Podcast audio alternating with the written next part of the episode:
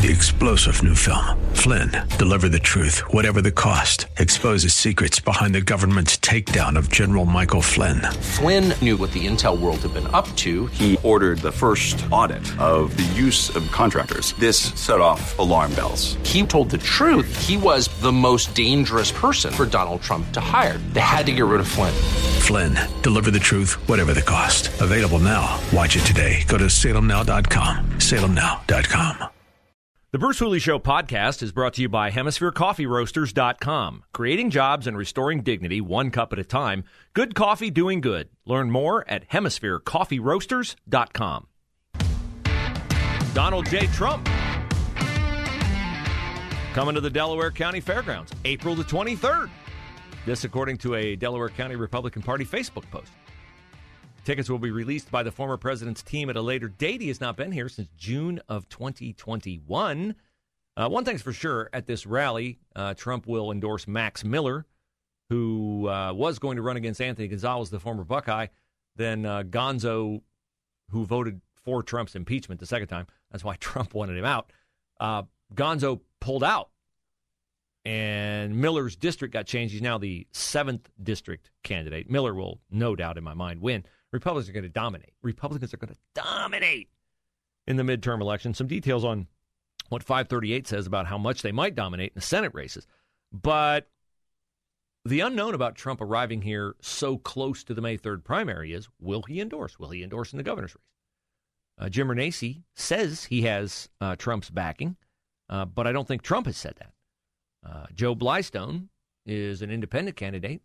He's on the Republican ticket, but I mean, guy who wears jeans and runs a farm in Canal Winchester and looks anything but like a political candidate.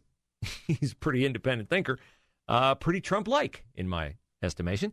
And then there's Mike DeWine, uh, our governor, who is a career politician who uh, angered President Trump by acknowledging Joe Biden's election victory, being among the first governors to do so. But the big, big, big key will be will Trump endorse in the Senate race? Will he endorse Jane Timken, J.D. Vance, Josh Mandel, Mike Gibbons? He will not endorse Matt Dolan. That I know. Dolan has not even attempted to get Trump's endorsement, and he wouldn't get it, so he'd be wasting his time. So, a Trump endorsement in the Senate race, I think, would tip the Senate race.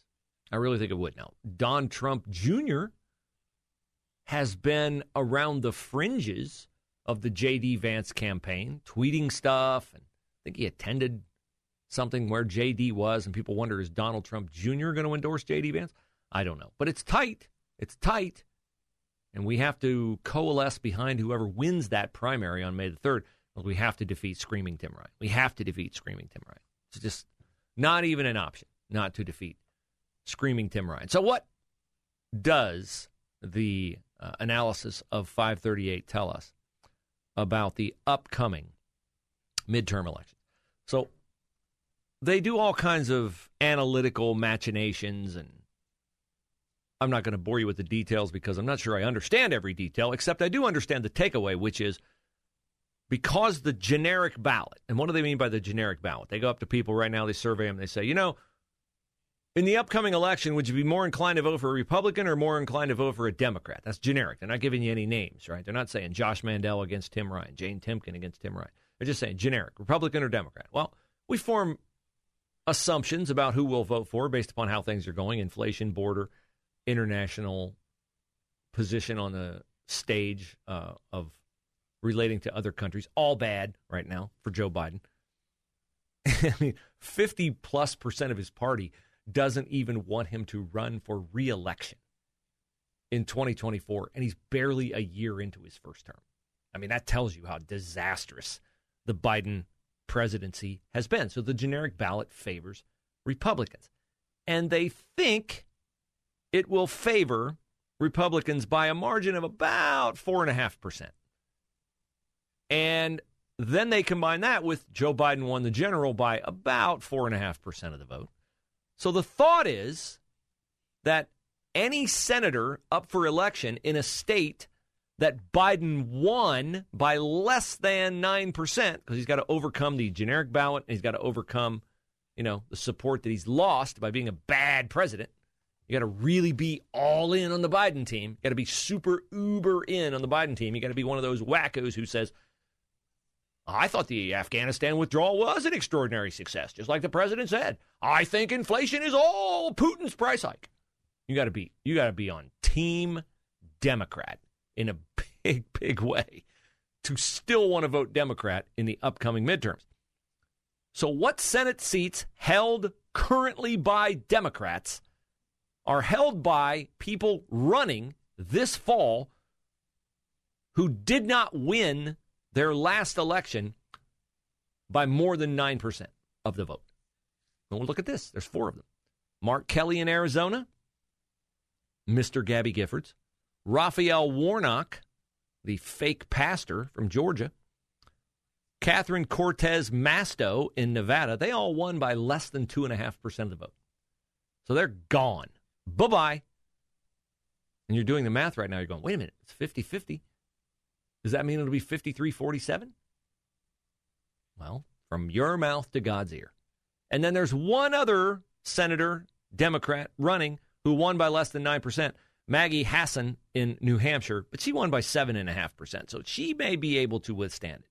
She may be able to withstand. Now, what's really interesting is when you flash forward to 2024. 2024, and they look at the analytics right now and what presidents typically get in their first run, you know, their well, now only attempt to be reelected. How many other Democrats are running then who didn't win by what is considered to be a bulletproof margin? Well, Tammy Baldwin in Wisconsin, uh, Kyrsten Sinema in Arizona, Bob Casey in Pennsylvania, Sherrod Brown in Ohio. Yeah, baby. I do think we've got a shot. I do think we've got a shot. Think of how demoralizing it'll be to be a Democrat in 2024. Joe Biden will be limping to the finish line of his first and no doubt only term as president.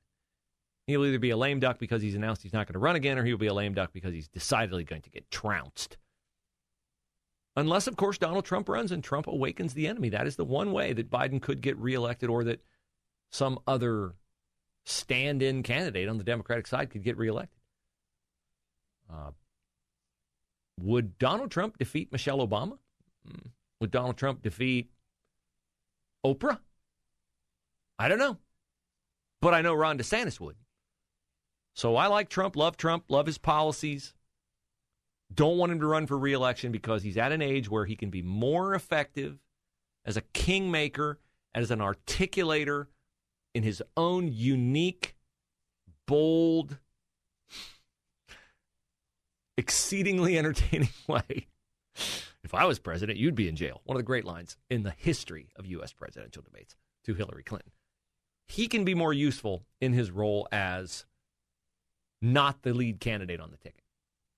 I mean, if DeSantis is on the ticket, uh, this is the thing Trump awakes everybody if he's the nominee.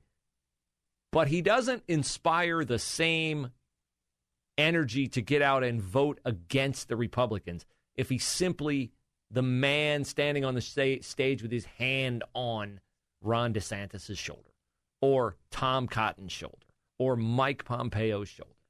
And we have to hope that Trump's ego does not get in his way of wholeheartedly endorsing whoever the Republican nominee is. I don't want to hear any, oh, he's lukewarm toward Pompeo, or he's lukewarm toward Nikki Haley, or he's lukewarm toward Josh Hawley. I don't want to hear that. This is about winning. This is about crushing democratic wokeness and the evil. It's evil. It's twisted, demonic evil. This thing of telling kids they can become a man or a woman simply by saying it and then they mutilate their bodies and they damage their their health by taking these hormones and hormone puberty blockers. I mean, I rail against this every single day because I feel a great burden that this is an unbelievable, unspeakable evil being visited on our kids by people who have nefarious agendas out there. So that's why I talk about it. That's why I try to awaken you to the dangers of it. Honestly, you know, I if you're late to the party on it or uncomfortable coming to the party on it, getting involved, getting up to speed, I understand it. I distinctly remember this would have been mm, 2018, maybe. I was doing a show and there was a story of a kid in Texas, a boy wrestling as a girl, destroying the competition. And at that time, it was just a novelty story, and I was like afraid to talk about it because I really didn't know what the heck I was talking about. Like, I didn't even know what a transgender girl was. Like, is that somebody who's had an operation? Is that somebody who's like just cross dressing? Like, what is that? I had no idea what it was. And Matt Walsh used to talk about it all the time on the Daily Wire show that he has. And I'd be like, okay, Matt, like, you're really, this is this big of a deal? Yeah, it's this big of a deal. Again, I'll tell you, distraught call last week, 30 minutes on the phone with a Dublin high school teacher. Bruce, I have kids who change their gender every day. Every day. Change their name every day. Change their pronouns every day. You think that's good? For a child's psychological makeup. They don't know who they are. They're searching. And the people who claim that they'll give them affirmation and community, they're lying to them. They're lying to them because when those kids figure out, no, I was born a boy. No, I was born a girl. This life choice that I've been lured into is nothing but emptiness and misery. Well, then the very people who claim to affirm them, support them, will turn on them with fangs bared myriad stories out there of just those kinds of circumstances. Exceedingly sad. We have to stand up for our kids. We have to push back against this attempt to politicize them and sexualize them in our schools. We have to. It is the defining issue of our era.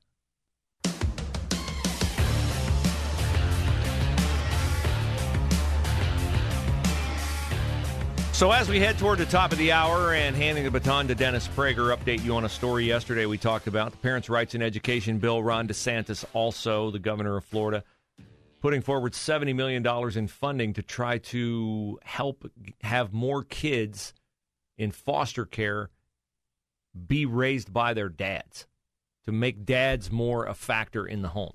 This was supported by Super Bowl winning coach Tony Dungy who founded an organization called All Pro Dad to do just exactly what DeSantis initiative would do, which is get dads more in tune with being great dads to their kids. So Tony Dungy, as I told you, was eviscerated on social media for daring to appear with Ron DeSantis, a bigot, a racist. Tony Dungy tweets today. Two days ago, I spoke on behalf of a Florida bill that supports dads and families, and it offended some people. 14 years ago, President Obama said the same things almost verbatim. I'm assuming people were outraged at him too. I am serving the Lord, so I'll keep supporting dads and families. And Tony Dungy released with this tweet a quote from Barack Obama that said, We know the statistics that children who grow up without a father are five times more likely to live in poverty and commit crime, nine times more likely to drop out of school, and 20 times more likely to end up in prison. They are more likely to have behavioral problems or run away from home or become teenage parents themselves. And the foundations of our community are weaker because of it. That's Barack Obama in 2007. 2007. Now, look, we're trying to eliminate mothers. Can't be a mother. You're a birthing person. You're a birthing person. Uh, you're a man. You can chest feed. And breastfeeding, chest feeding. This transgender ideology is out of control. This demonizing of dads is out of control. This marginalizing of moms and eliminating women and what women are, that they exist, that we know what they are intuitively by the biology that they were born with or the fact that they've birthed children. Again, I'll tell you, like G.K. Chesterton did once. A nation disintegrates when it ceases to recognize things that are obvious. It ceases to exist when it, it, it, a nation disintegrates when it ceases to recognize things that are obvious. Now, what should be obvious in Hilliard is that you can't have students walking out in the middle of the school day tomorrow to protest House Bill 616, which hasn't even had a public hearing yet. But the Hilliard Board of Education, two of them at least, Kara Crawley and Brian Perry, have no interest in following state law which does allow for students to leave with parents' permission to attend religious instruction off-site. But listen to Kara Crawley at the 331 meeting, working session of the Hilliard board, say, ah, I don't really care what state law is. I'm going to do what I want to do. And those teachers of that time, I mean, those student, those teachers still have to do report cards. What are they giving letter uh, grades on? You know, I just don't understand how we could devalue anything bell to bell, like Brian said, and, and stick religious in religious instruction in when that is something that I fully support outside of the school day in the evenings and on the weekends, but not during the academic day. Sure, sure, sure, sure, sure. I'm sure she's all about the religious instruction offsite. Absolutely positive she's all about it. So you don't get the option here, Kara, because that is state law. As pointed out to her by somebody at the meeting. Hey, but this is the law. Clearly, our legislature thought it was important, though. Well, I think this is a myth- misinterpretation of a law that was written. The law, I believe, was written, and you can correct me if I'm wrong. The law was written so that students that don't follow a Christian calendar could be released in, with an excused absence to miss holidays that we don't honor in our typical Christian calendar schools. So that's why those things were set up. Uh, well, you said I could correct you if you were wrong, so I'm correcting you because you are wrong. That is not why the law was set up. It was set up to allow for off-site religious instruction as an elective if parents opt in. But the point I just made, someone at the meeting made it, and Kara still wasn't having it. It literally says release time for religious instruction. I don't believe that's the way it was interpreted. It's supposed to be interpreted, and I think it's been misconstrued. Don't believe the way it was interpreted is the way it was supposed to be interpreted, and so it has been misconstrued, in her opinion. She's the king. She's the queen. I don't know whether she's a king or a queen, because I'm sure she's an LGBTQ advocate.